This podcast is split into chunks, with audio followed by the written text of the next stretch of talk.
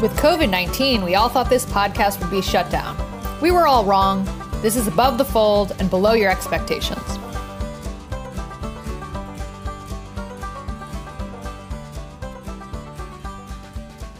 Welcome, everyone, to another episode of Above the Fold with Jeff and Francis, where we talk all things digital marketing and anything else that kind of enters our, our wee little brains. Um, Jeff, it's been a little bit. How are you? And I think you're in Barcelona. Again, you're traveling, you're not in the States anymore. How is Barcelona treating you? Just got here last week, arrived last Tuesday. Um, it's great. It's a complete a complete departure from what I'm used to. I'm kind of like a morning person. They're not morning people here, not at all. I mean, uh, I'm working. First off, I'm, I'm working American hours, right? And second off, I probably wouldn't even be able to get into coffee shops until nine, 10 o'clock, anyways. So this new lifestyle means waking up at 9 a.m. feels like a very early day to me. and then, you know, working until late in the night and then going out and getting dinner until like midnight or so. Um, so it's, I thought I was going to hate it. I'm going to be honest with you. I thought it was going to be horrible. I thought it was going to be like a, uh, I was not going to adapt well to it at all. Uh, but it turns out like it's kind of nice. You just like you ease into the morning. You don't. You're not rushing to work. You can work out. You can uh, go grab a cup of coffee and just ponder life as one does, getting a cup of coffee, and then start your day. So uh, it's been awesome. The lifestyle is completely different, but it's been awesome. I'll I'll be honest, pre kids, that was kind of my life. Like I would start work at nine and then do stuff throughout the night because you I just had the you time. Had kids. I saw you roll into the office around nine thirty regularly. I was me? still up around like eight forty five, nine to get into the office. Like Shirt that was e- that was me easing into the day, man. we have a guest on, and you're lying already. How dare you? How Yeah. dare you?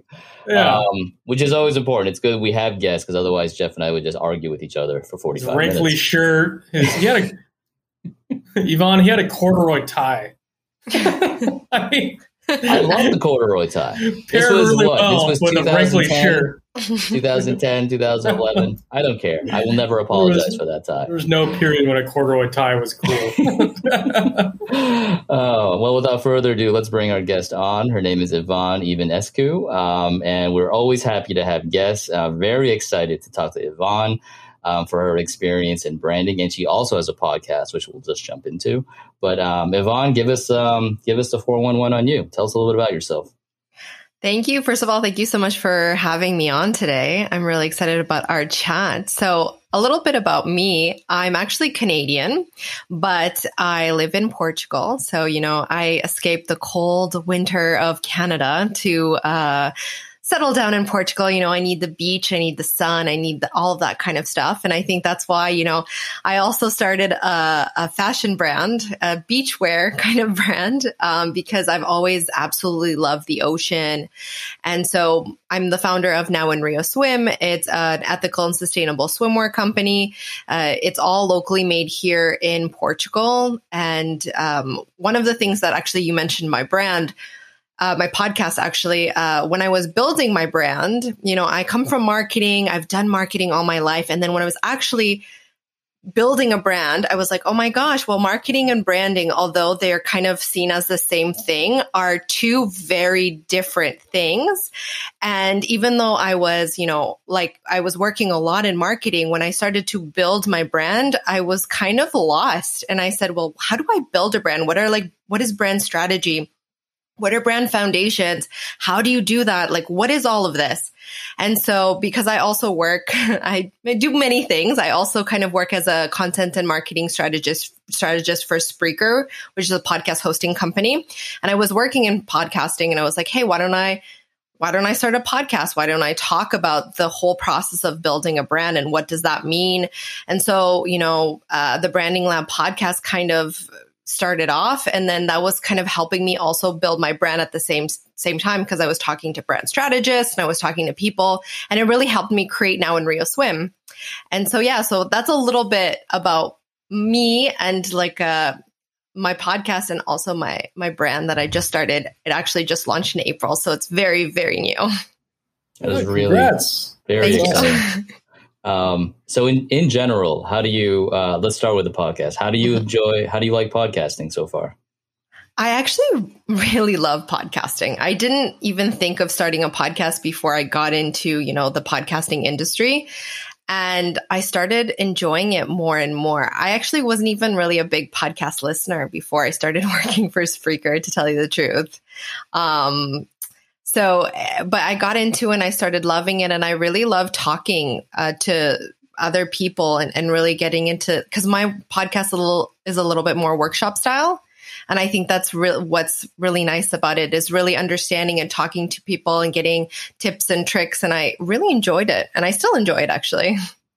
So we attempted to do that. We we thought we were going to do a workshop style podcast too, um, where we teach people certain things. We, we pick a theme. Yeah. Um, and you actually asked me prior to going on live here today what we're going to talk about. And usually the answer is I don't know because we don't we we we don't we we've started with uh, an outline and almost almost scripted what we're going to talk about. We thought we are going to educate people and we're going to talk through certain topics and um, it doesn't work for the two of us. This works really well for some people. I'm sure it works very well for you. Um, but we are naturally very tangential and we made it we made it through maybe like 5% course material 95% just bullshitting well i mean so at least somebody's doing it right because we're not the thing is that I don't even kind of plan out my podcasts either. I think what I really like from my guests is that I just want them to be real and transparent and just tell me, you know, things that they've done and implemented within their business and like actual step by step. Like if I talk to a brand strategist, for example, I'll ask them, so when you sit down with a brand, like what are the questions that you ask them? What does the process look like? I ask them to give me step by step examples. You know, I've also talked to businesses and brands and I ask them, you know, when you started, how much money did you invest? Um, where did that money go? And, you know, I really kind of want to get to those answers. And, and I ask those questions because people want to know that, you know, I think one of the big problems that I actually talked about in my recent podcast episode um, is that everyone seems to talk about successes and triumphs, but no one talks about like how hard it is to actually build a business and a brand and like what needs to be done. And I want people to be more transparent and talk about that because I think it's super important. I couldn't. That's a good point because yeah. I mean, as a, as a as a marketer, for Brafton. I, am the CMO for Brafton, and what's underneath that title is probably 90% failure and 10% success. Uh, it's just testing so many things that usually don't work to figure out what does work. So those stories, I think, are a little bit more revealing, and they're actually kind of makes you a little bit more vulnerable and and, and relatable. I, my opinion. I wanted, I, it's so funny because I wanted to bring this up anyway. But when I was going through the Branding Lab um, episodes, um, the one that I stopped immediately on was the one, um, Yvonne, when you talked about the five mistakes. You know, the five mistakes that you personally went through when you were trying to build this up, and you admitted, obviously, there's more than five. Yeah, but um, you wanted to, you wanted to focus, just whittle it down. Let's just focus on five for now and you talking about how want, how you wanted your guests to be transparent and and be honest and have um, an authentic conversation. I thought that was really cool that you did it for yourself um, in the sense of this is what happened to me. Um, for you, and that was that seemed like it was pretty early on in yeah. the podcast. Um, how did that feel? And at that point, was it was that kind of like a, a point where the podcast started to veer on its own and it, it, it you know got a different life, or how did that episode feel for you? So I think one of the reasons I started my little mini series, which was Behind the Brand, it's a series where I talk about my personal experiences launching the Now in Rio Swim. And it's just me talking. And one of the reasons I did this was because a lot of people, uh, when they talk about their experiences of building a brand or a business, they've already done all of the baby steps or the initial steps, and they're already five years in, and they talk about their experiences from day one but I don't think that they remember maybe that well how hard it was at the beginning. Um, and they maybe romanticize it a little bit, or they don't remember like what really helped them on their, on their journey. And so I thought that really going and talking about every step of the journey um, from the beginning and talking very transparently and open about everything will help because I think one of the things that really kind of made me question everything is when I started, even before I launched my brand, I started looking on TikTok and Instagram. And now every day, like everyone's talking about how like their businesses blew up and how they're doing seven figure launches or six figure launches or whatever. And, you know, I kind of had this idea that, oh, it's going to be so easy. Like, look at how business is now. Like, everyone's exploding and blowing up, and my business is going to be like that too. And I'm a marketer, and I know, like, I don't know why, but I got sucked into it. And it didn't happen that way. And I think a lot of people, you know, are struggling. And I think it's very important to talk about the, the struggle and, and say that it's okay and you'll get there, you know? So I, I, that's kind of what I really wanted to do and what I continued to do with Behind the Brand the the series. How hard was it for you to sort of take off the marketing hat and then try to put on the branding one? Because as we all have experience in marketing here, that must have been frustrating because on that end, you know, we always say this to the client, you know, oh, what is your brand story? And, you know, get, where is your brief? And what do you want to say? And blah, blah, blah. But then suddenly, when those questions are turned on to you, I mean, I mean, just from listening to some of the episodes, it sounded like that was the moment of like, oh crap, this is way harder than I ever imagined. So, how was it taking off that one hat and putting on the other?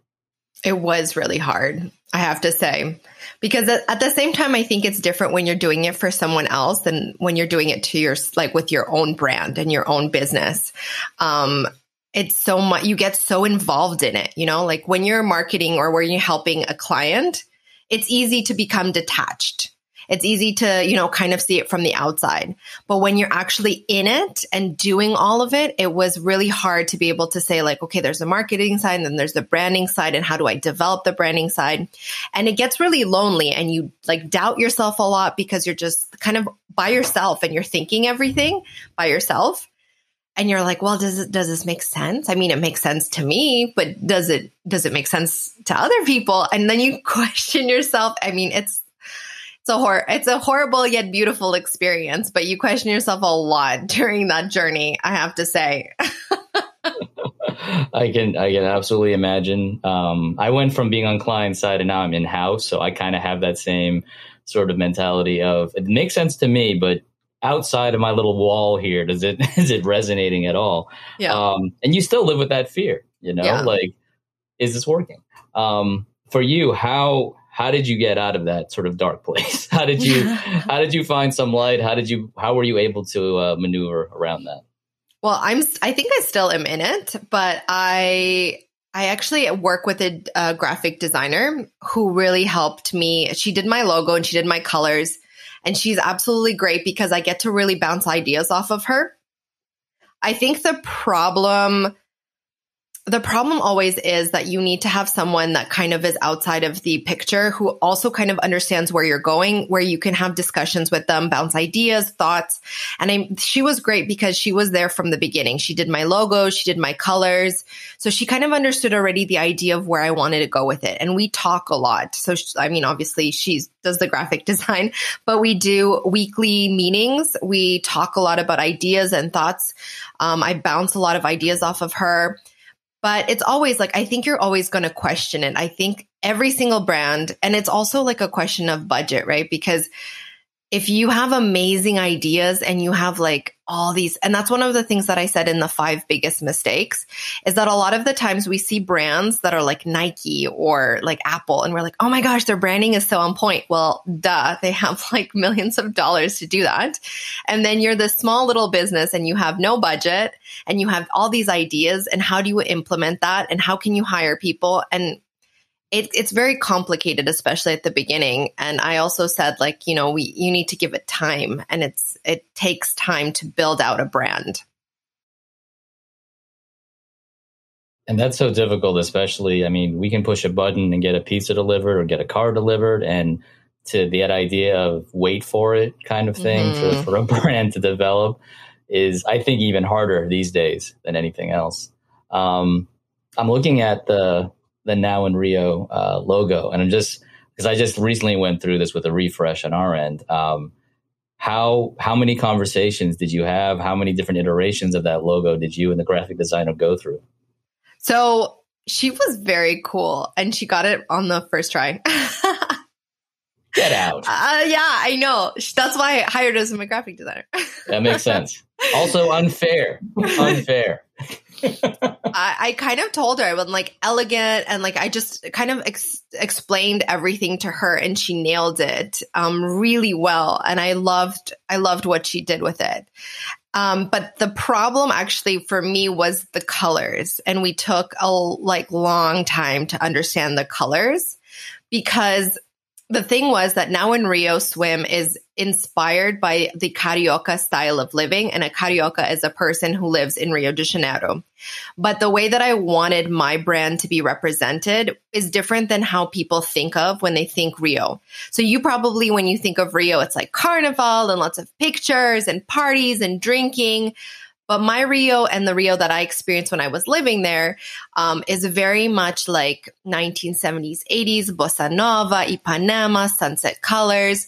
And so I was really torn between like what I wanted to portray and whether I wanted to go with this idea, this international vision of what Rio is and then do very bright colors or go with more mute pastel luxury type of muted colors. And that was like a huge struggle. I think that took me two months just to decide the color palette, actually. I think that makes a lot of sense. And you're absolutely right. When you mentioned Rio, I the the images of carnival or bright colors immediately come to my mind. And thinking about um, what your logo would have looked like if you went that route, I actually think it would have been a disservice because then suddenly I'm in that carnival with yeah. you. I, I, have all these other images. Suddenly I think this could be a travel thing or mm. something about costumes, whatever it might be. Um, you know, the life of Jeff Baker going through the world. Um, but seeing the color palette now, is that my palette? Very bright. yeah, that's your brand, Jeff. That's that's basically your brand. Yvonne, um, can you um, brand? Can you brand me? I'd, I'd rather. I think I'm going to take. I think I'm going to take your opinion. No offense, Francis. No, that's fair. You should.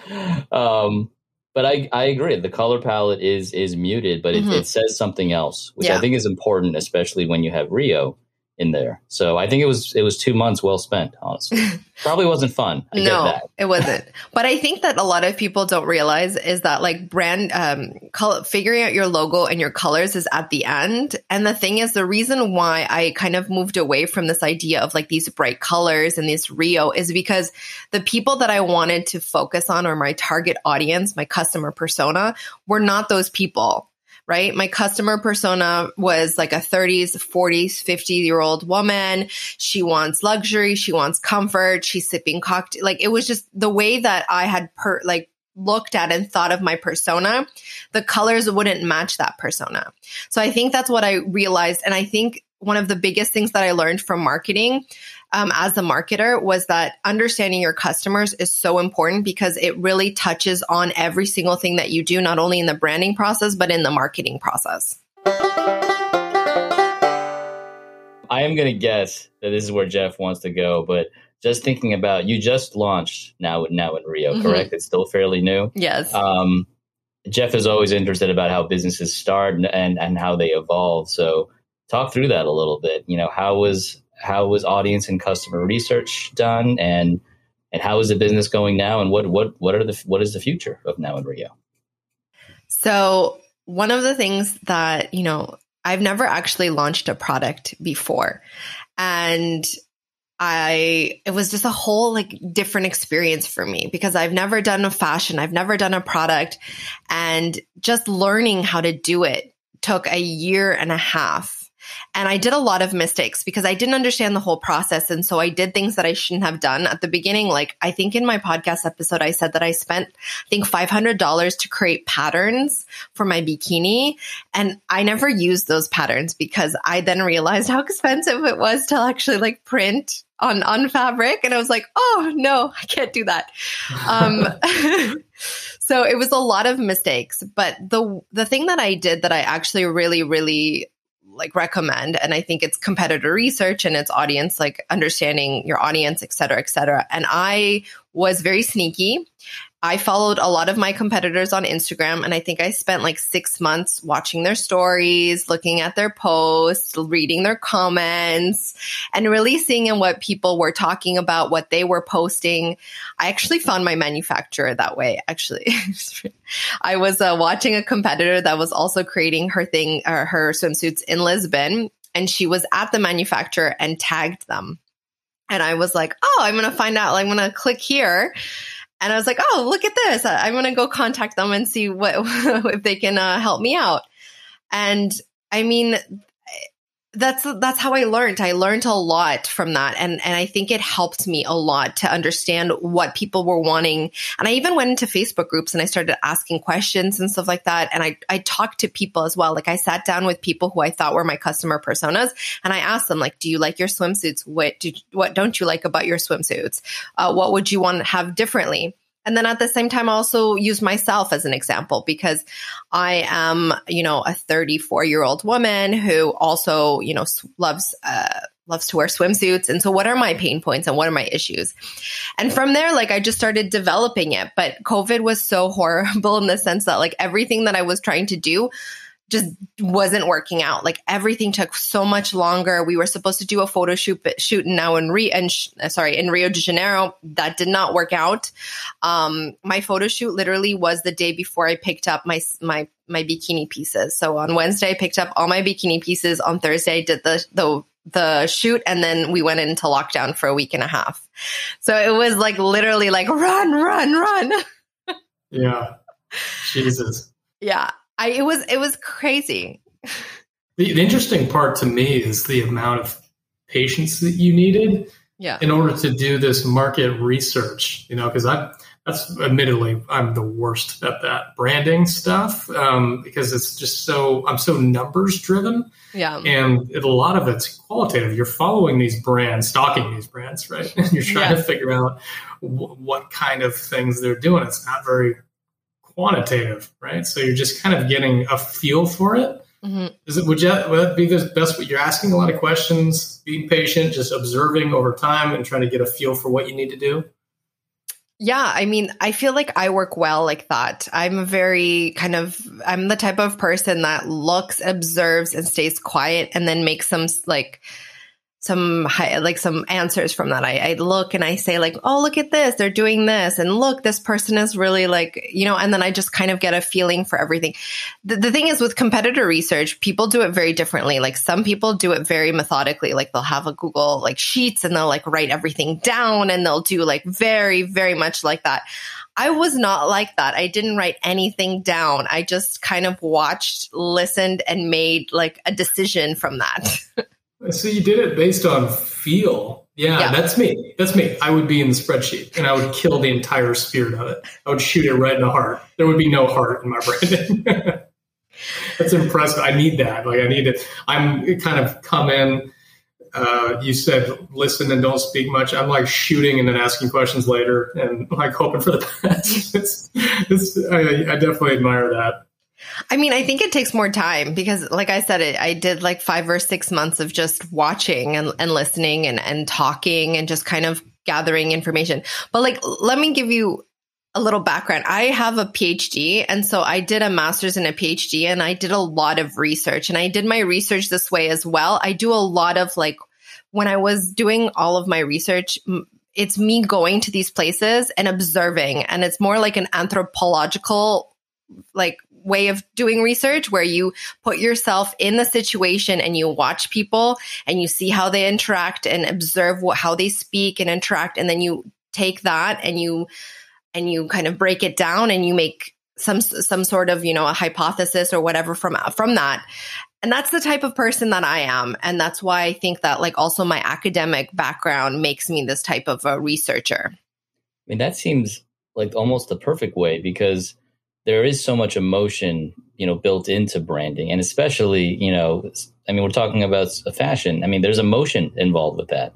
Um, to be able to kind of, you know, um, pull that and have it connect to something, um, Yvonne, that you that you experienced, that you observed. Um, I think that's what makes the brand stronger. You know, not to, you know, Jeff, charts and numbers will always be important. I'm not saying it, I'm 100%. not saying it's we don't need it at all. Yeah, but they have their place. They have yeah. their place. Admittedly, this is a missing skill set for me.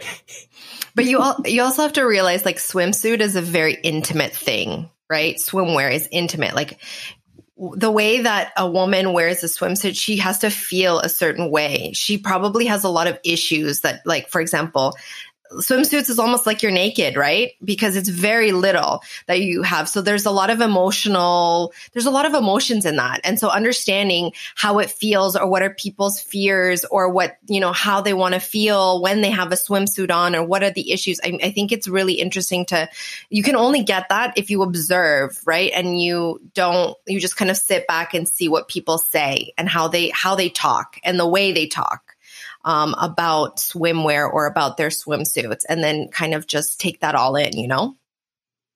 That's a good point, and uh, it's a very good point about how intimate it is in terms of clothing.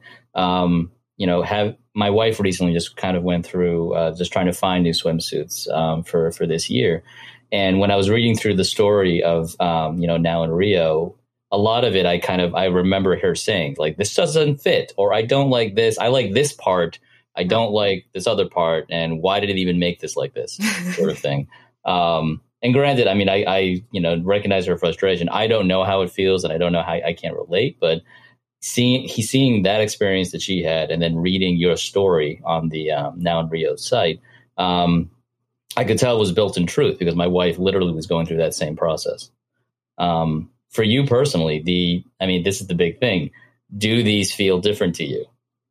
Are the are these the swim? Is this swimwear exactly what you wanted? Are you getting closer to it? Talk about your talk about the product.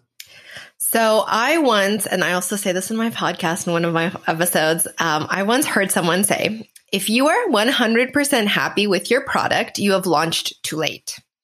And I was like, "Yes." That's amazing. I think everyone should, you know, everyone should listen to that because you will never be 100% happy with what you put out um, at the at the first go. You're always going to be tweaking things. You're always going to get feedback from customers like I didn't like this, I didn't like that, and you can change things as long as it's not a complete disaster. Then you're good to go. And I'm not saying that I'm, oh my gosh, 100% love them, but I got pretty close, I have to say. And my manufacturer kind of hated me at the end because we had a problem with the butts, um, the coverage, the butt coverage. And I was like, you're not nailing the butt coverage because he kept on making it smaller and smaller. I'm like, no, we're looking for like full coverage. I think he tried, he wanted to kill me at the end. and I had, it was, it's, that's the only thing that I kind of would change is like the butt coverage is still not my thing because I feel like, especially with Europeans and Portuguese, like they don't like too much coverage. And, and, so it's always like, you know, very little coverage there. And I was like, no, no, no, more coverage, more coverage. but overall, yeah, we, I'm pretty happy with it. so to real quick to refine your product your your process sounds like you just keep asking questions over yeah. and over and over again of your customers right? And that's that's basically you're just charting all that feedback in your brain and then eventually you say okay more butt coverage. The people have spoken. Mm-hmm. does that sound right? Yeah. So I, I always ask feedback even because a lot of the first and this is for a lot of people your first customers are probably going to be people you know they were mine as well. They were people that your friends, your family, they're one people that want to support you.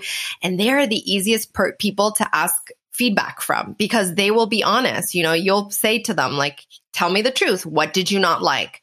And they'll tell you. And so I messaged all of them and I was like, you need to be honest with me. Like, what do you not like? What do you like? And then I kind of make note of that. Um, and so for me, it's been almost 99% positive. And so that is also a nice validation because people, no one's really saying like, well, I didn't like how it's this or no, everyone's like, oh my God, I love it. It makes me look amazing. Uh, it slims me down. It gives me figure. It hugs me in all the right places. So I'm like, oh, okay, amazing. This is great. So, I mean, all of that watching and observing, I think paid off a little.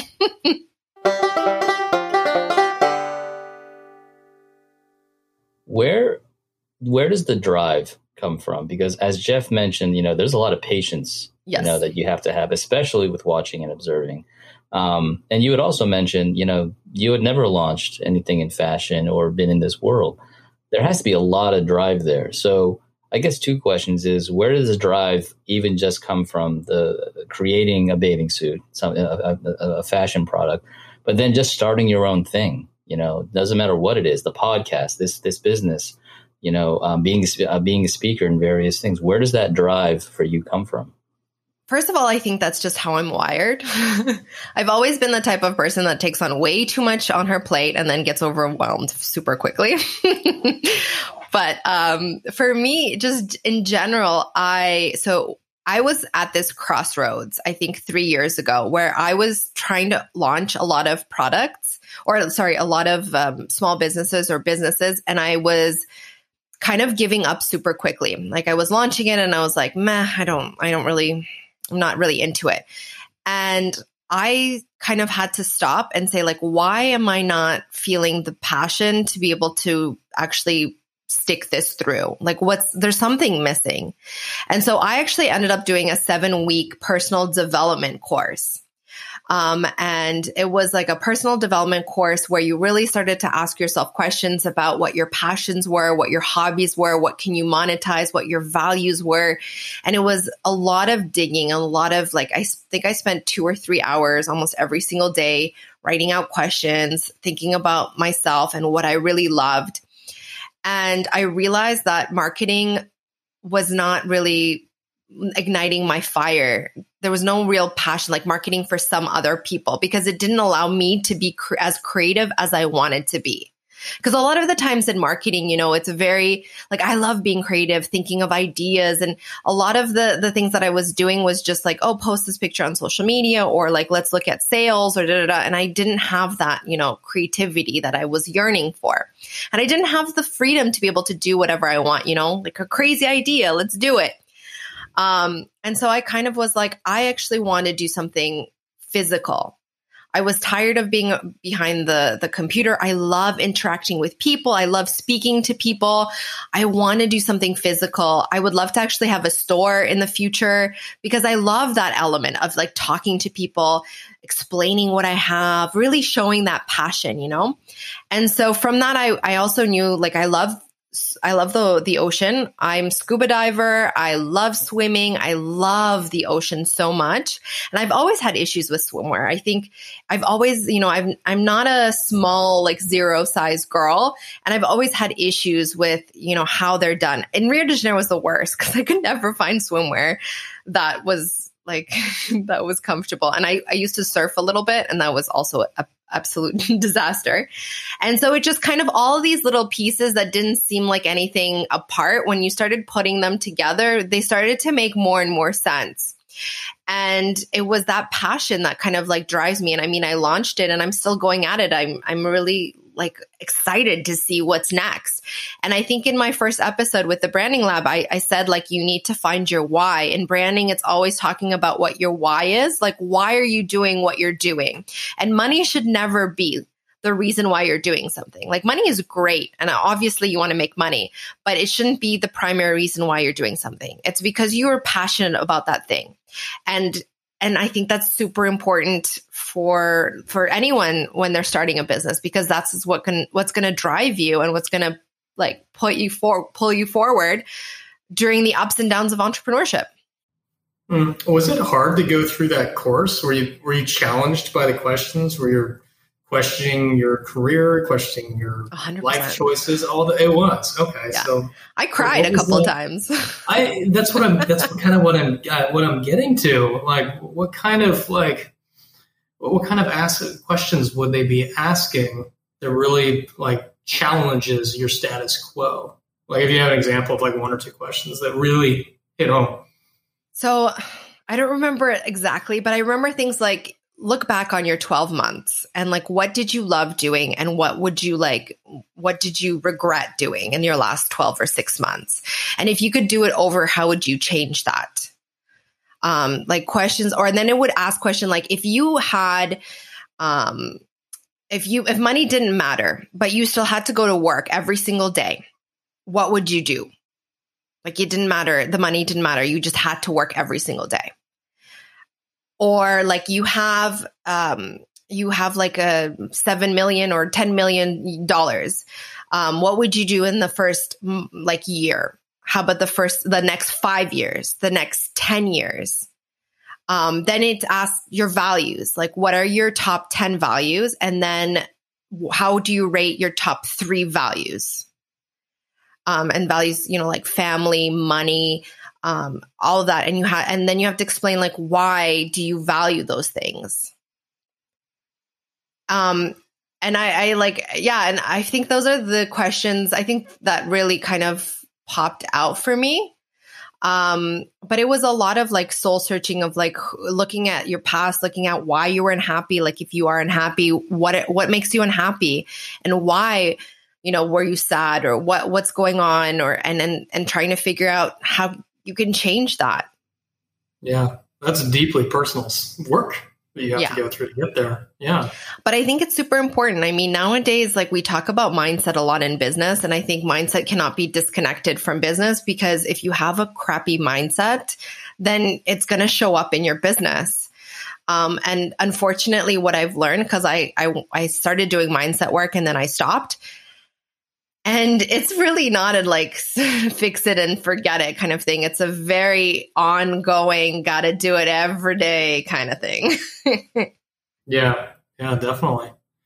Um, but I also imagine that process that you went through is very aspirational. I mean, you're, you're faced with some hard truths, and it's very sad. You cried, like you said, but it's also aspirational, right? Because you're thinking about what does the next year look like, and what does it look like if you had, like you, mentioned, if you had $3 million, um, that's like an exciting conversation to have in your head, yep. right? Like you could think it could be anything. And you're just like being a kid again and you're choosing a new career, you know, like I want to be a fireman kind of conversation.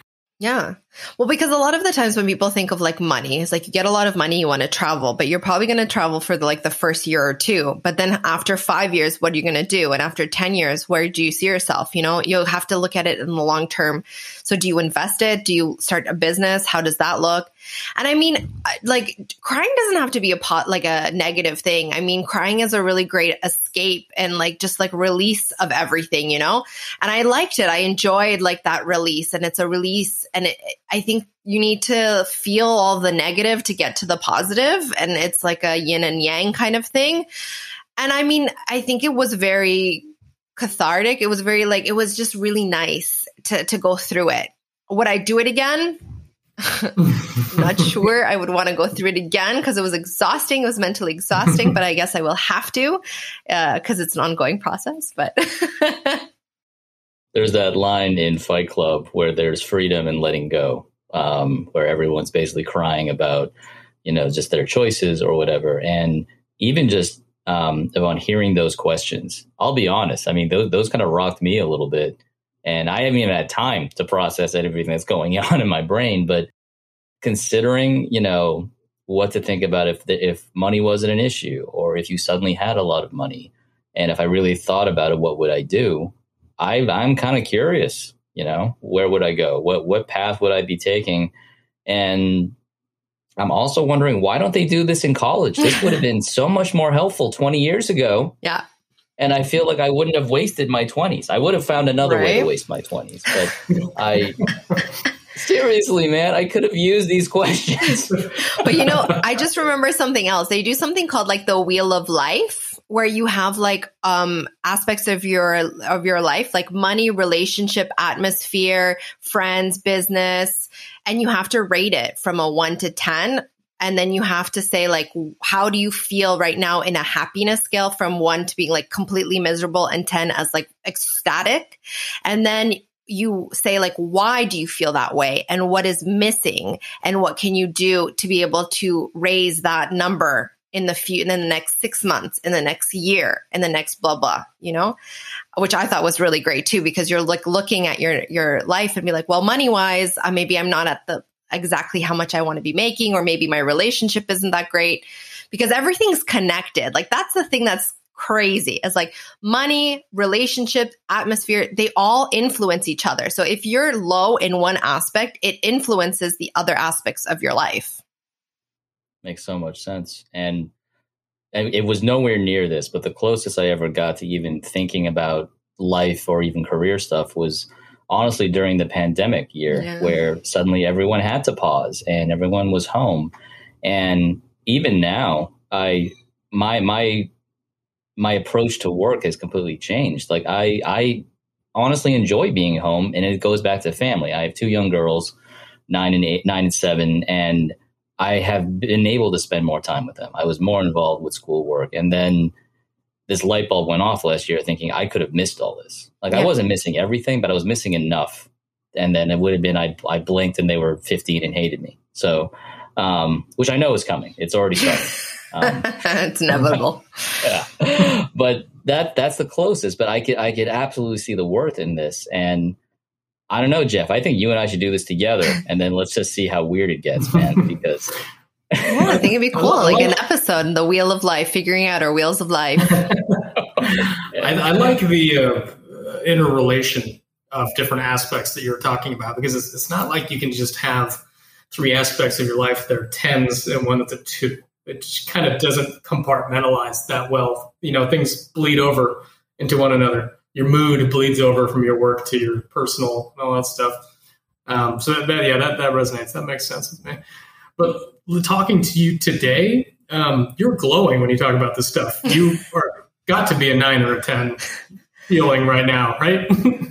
That's the thing. Like, uh, I feel still a little bit imbalanced to tell you the truth. And I'll be transparent about that as well. Um, it's the business has been very well, but I mean, we don't get consistent sales. For example, um, we get really positive feedback, but it's also pretty hard in terms of getting, you know, consistent sales. It's also the budgets and money is always a problem because, you know, you it's a constant investment and reinvestment into your business which is really hard when you're bootstrapped and working just one person on a whole business so i glow about this because i'm passionate and then the thing is that like even during my dips which i do have dips um, it brings me out of my dip because i remember that i love what i do and i love i believe in where it's going to go.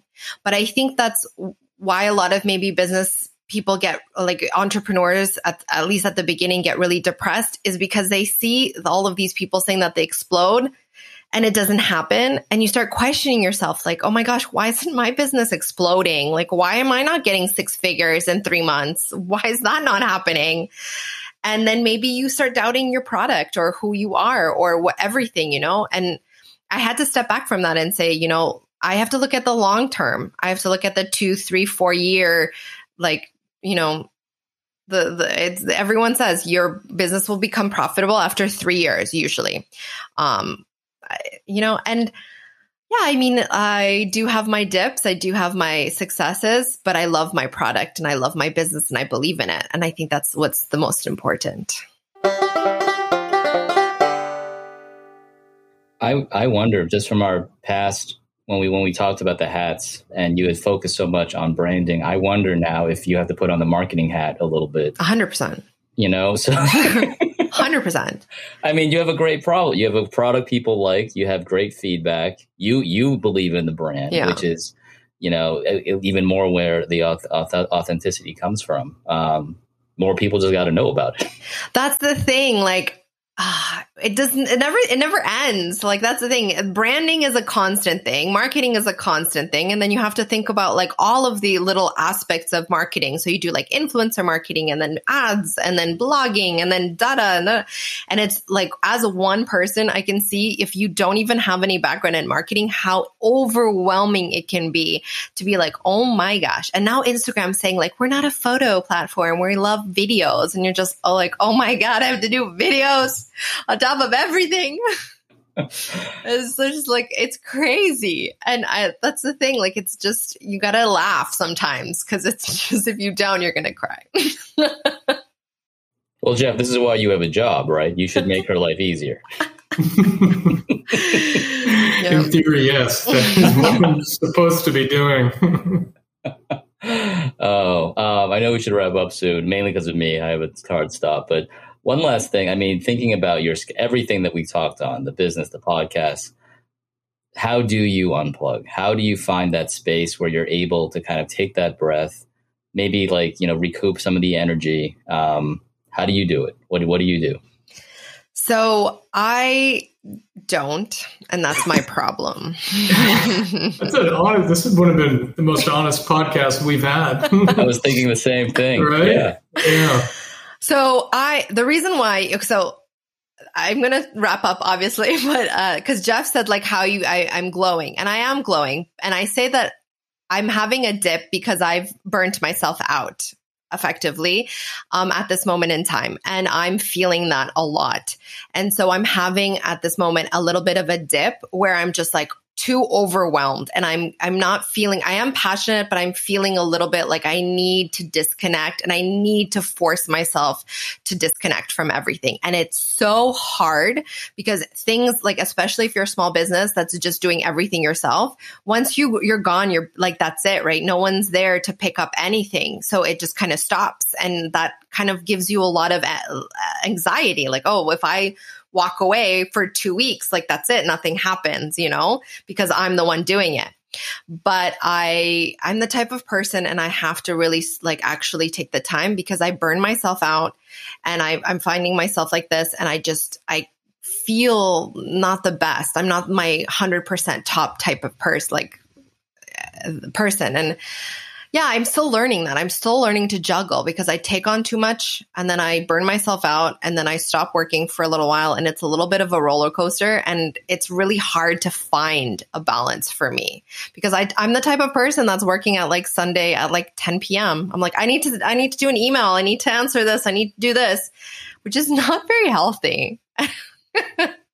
if this is you in a dip, we have to have you on in an upswing. I don't know if we'd be able to handle it. Good point. That's a good but point. We, but, but, I think the podcast needs it.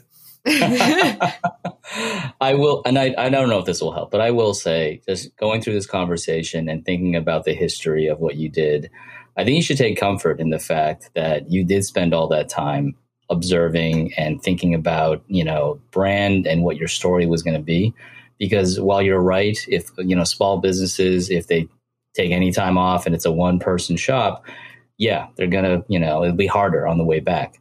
But a lot of small businesses don't have a strong brand story, and they don't have consistency in terms of brand story and product and what they're trying to do. And I think you do. And so, thank you. I think you should give yourself a break and remember that past Yvonne did all this work for what five six months and there's a reason she did because it's it's that strong and it can sustain you taking a Sunday night off. Yeah. I, I, think we're also way too hard our, on ourselves. Like the That's world's true. not going to end if you take a Saturday and Sunday off for a couple of days just to relax. You know, I, I think that we're the we're, we're our own worst critics. I think that's how it goes. Yeah. Yeah. Mm-hmm. So 100%. But I'm learning. I'm learning to disconnect. I'm learning to relax. I'm learning to turn off the phone. You know, I really would love to do like a 9 p.m. phone off kind of thing, weekends, phone free. I really would like to do that because we're way too connected and we need that that digital break. Too available. Yeah. So true. So true. Um, I'm with Jeff. This was great. I absolutely we want you back because um, it, it's rare we get this kind of off. I mean, the fact that you said you're burnt out, I'm with you, man. I, I we feel the same. So um, this was really great. Um, uh, tell our audience, you know, um, where to find um, Now in Rio and your podcast. Perfect. If you guys want to listen to my podcast, it's called The Branding Lab Podcast. You can also find me at yvonneivanescu.com, which is my website. And you can find me on Twitter on ins- and Instagram at Yvonne Ivanescu. And if you want to chat about, oh, and also Now in Rio Swim is uh, www.nowinrioswim.com. So hopefully I'll be able to see you guys on one of those channels. Absolutely. And I think it's fair to say you got two new fans. Perfect. Today, so. Absolutely. Thank you so much. Thank you. Thanks so much, Yvonne. Bye. Bye.